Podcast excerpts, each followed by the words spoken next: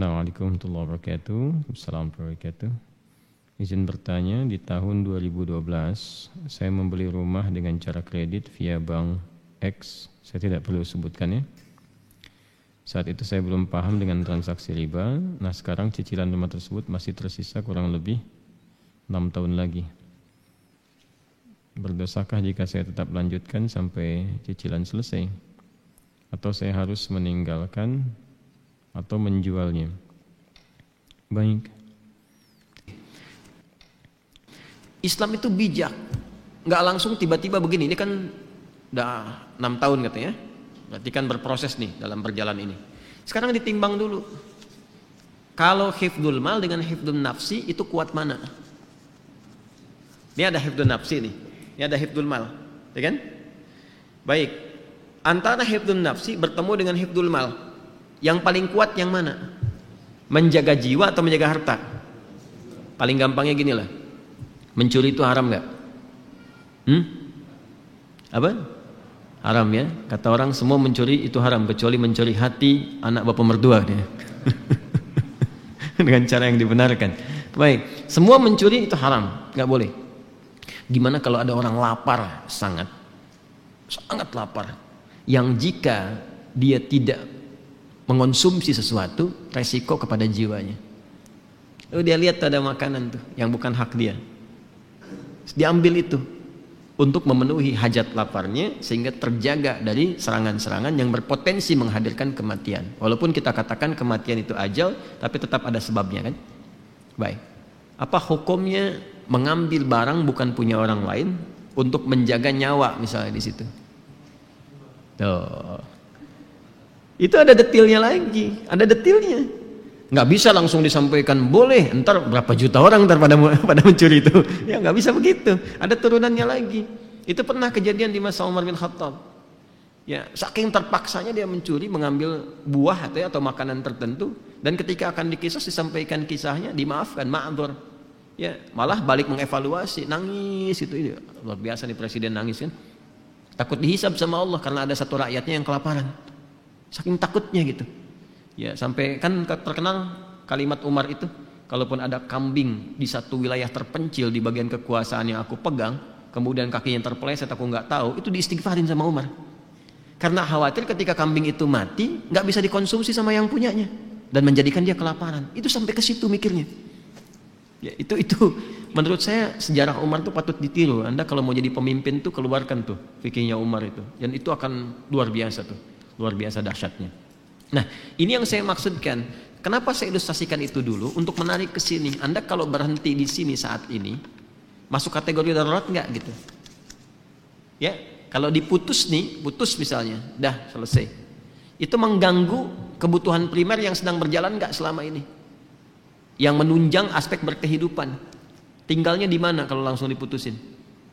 Ada tempat bernaung nggak? Nggak boleh hujuk-hujuk begini, tinggalin tuh. Tiba-tiba nanti nggak ada penopang sementara waktu pada saat itu yang disiapkan dan menjadikan kemudian lebih sulit dari sebelumnya sehingga mengganggu keberhidupan.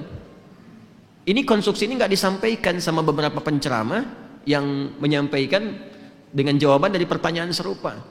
Suruh keluar dari pekerjaan langsung keluar jualan pecel lele, pecel ayam atau yang lainnya. Tiba-tiba kegiatannya habis, nggak ada jembatan, malah lebih rusak daripada sebelumnya. Ujung-ujung syariat ditinggalkan, nggak percaya lagi pada Islam. Ada yang begitu. Ada. Saya pernah menangani kasus kasus limpahan. kasus limpahan. Ini fatwa yang langsung dikatakan keluar nggak boleh, haram, riba keluarnya. Begitu keluar apa yang terjadi? Dia mencoba jualan, gagal. Akhirnya dia memaksa memisahkan ayah dan ibunya. Ayah yang kena Parkinson, ya dan sudah stroke, tidak dalam kesadaran tinggi, dipaksa menceraikan ibunya, ibu sambungnya, supaya dia menguasai warisannya. Jadi begitu. Karena dia memilih cara singkat dan dia menempuh yang lebih haram lagi. Jelas ya? Nah, sepakat riba itu haram. Keluar dari riba ada jalannya. Itu yang harus dirinci. Jelas ya? Maka bagaimana rinciannya? Pertama, timbang aspeknya. Ini yang bertanya ini lihat. Udah punya jembatan belum? Kalau bisa ditinggalkan ini, ya ditinggalkan sudah. Opar cicilan, alihkan ke bentuk syariah. Kan ini bank konvensional punya syariah nih. Ada juga yang syariahnya. Tanyakan dulu. Ini solusi yang paling pertengahan. Ya. Ambil, konversikan dari konvensional ke syariah. Nanti dinilai oleh syariah nih. Yang sudah berapa? Biasanya syariah itu akadnya langsung jual beli nanti. Ya, ini dinilai berapa asetnya, harganya berapa, cicilan yang ke banknya yang konvensional berapa, dilunasin oleh bank syariah. Nanti ada skema untuk penjualan. Dari penjualan itu terjadi akad yang dibenarkan. Setelah akadnya terjadi, lanjutkan cicilan. Itu jalan tengahnya. Jelas? Nah, lalu bagaimana status riba yang sebelumnya? Dengan ketidaktahuan setelah itu tahu, Masya Allah, lanjutkan ayatnya. Ya, lanjutkan ayatnya. Yang ke kalimat Ya ayyuhalladzina amanu taqullaha wa dharu ma baqiya minar riba. Ada? Terus sampai ke bawah sampai ada katarangan falahu ma salafa wa amruhu ilallah. Ada ayatnya? Terus sampai ke bawah terus sampai walahu ma salafa wa amruhu ilallah. Ada ayatnya? Baik. Jika ada yang sudah terjebak kepada riba, kemudian dia mau berpaling, bertobat, yang sebelumnya karena tidak tahu, Ketika dia putus itu yang sebelumnya terampuni oleh Allah Subhanahu wa taala. Ma'dzur. Diampuni. Serahkan kata Allah urusannya kepada Allah. Sudah Allah maafkan itu selesai, sekarang perbaiki. Nah, kalau mampu dilakukan itu, konversikan dari konvensional ke syariah. Plus dari syariah nanti dinilai, teruskan cicilannya. Kalau susah, tidak ada dan sebagainya, lihat dulu nih. Lihat dulu. Ini kalau pindah dilepas, pindahnya ke mana? Jangan sampai terjadi tiba-tiba rumah dijual, nggak ada tempat bernaung, setelah itu meminta-minta. Atau menyulitkan kolega sekitaran. Ada ibu kedatangan kita misalnya dengan keluarga, ada adik numpang tinggal tapi bawa rombongan dengan enam anggota plus ART-nya misalnya kan. Nah, jadi jadi agak repot di situ. Maka ketika ada kondisi seperti ini, dalam kondisi darurat yang sudah berlangsung, maka berlaku kaidah ad-daruratu tubihul mahdhurat. Dalam konteks darurat membolehkan sementara waktu sampai dengan tuntas ini selesai. Tapi minta kemudian diakadkan supaya akadnya bisa diperbaiki. Flat.